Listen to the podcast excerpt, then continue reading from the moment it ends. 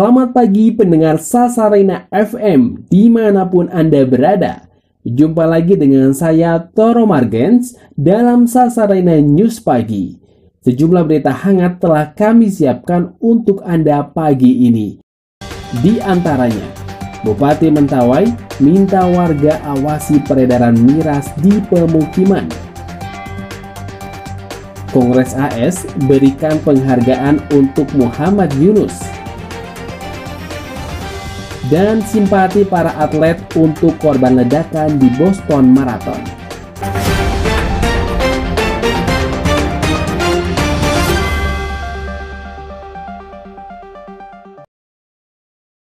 Mari kita ke informasi pertama mengenai Bupati Kepulauan Mentawai yang meminta warga mengawasi peredaran miras di pemukiman.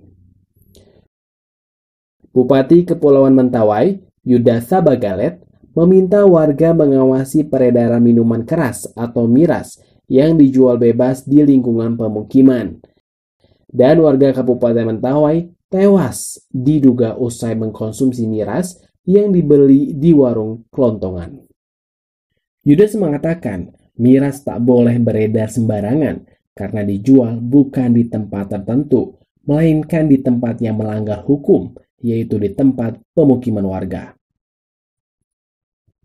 Jika terbukti ada warung, kios, dan toko menjual miras ilegal secara eceran kepada khalayak umum di wilayah Mentawai, Yudas menganjurkan masyarakat segera melaporkan kepada aparat penegak hukum untuk segera ditindak.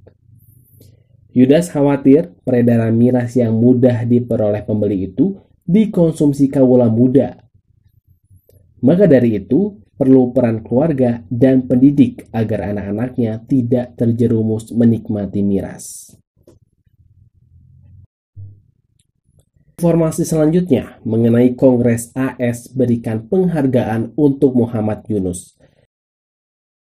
Ekonomi kerakyatan dari Bangladesh, Muhammad Yunus, dianugerahi penghargaan tertinggi dari Kongres AS. Pendiri Gramen Bank itu diganjal medali emas Kongres AS.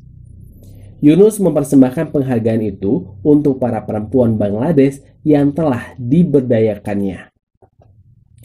Yunus mengatakan, penerimaan penghargaan tersebut bukan untuk pribadi, namun untuk semua perempuan yang meyakinkan Anda bisa memperdaya diri mereka sendiri. Anggota Kongres Utusan New Jersey, Russ Holt, menyanjung Yunus setinggi langit. Menurutnya, Yunus telah menjungkirkan cara pandang ekonomi arus utama. Selain itu, Yunus juga pernah menerima Nobel Perdamaian pada 2006. Saat itu, dirinya dianggap telah mengangkat jutaan orang Bangladesh, terutama dari jurang kemiskinan. Dan informasi yang terakhir datang dari dunia olahraga seputar simpati para atlet untuk korban ledakan di Boston Marathon.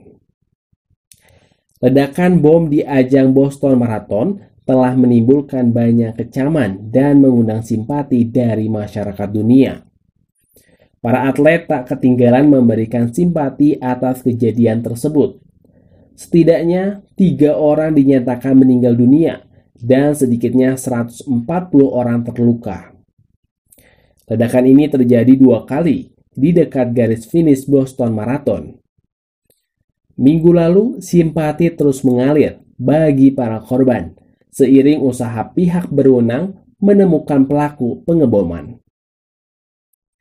Tak sedikit yang menyatakan bela sungkawa dan mengirim doa. Di antara mereka adalah sejumlah atlet dunia dan sejumlah mantan bintang olahraga, seperti petinju Mike Tyson, pebasket Shaquille O'Neal, dan pemegang rekor Olimpiade Michael Phelps. Demikianlah sejumlah berita dan informasi terhangat yang dapat kami sampaikan ke ruang dengar Anda. Selamat pagi, selamat beraktivitas, dan sampai jumpa.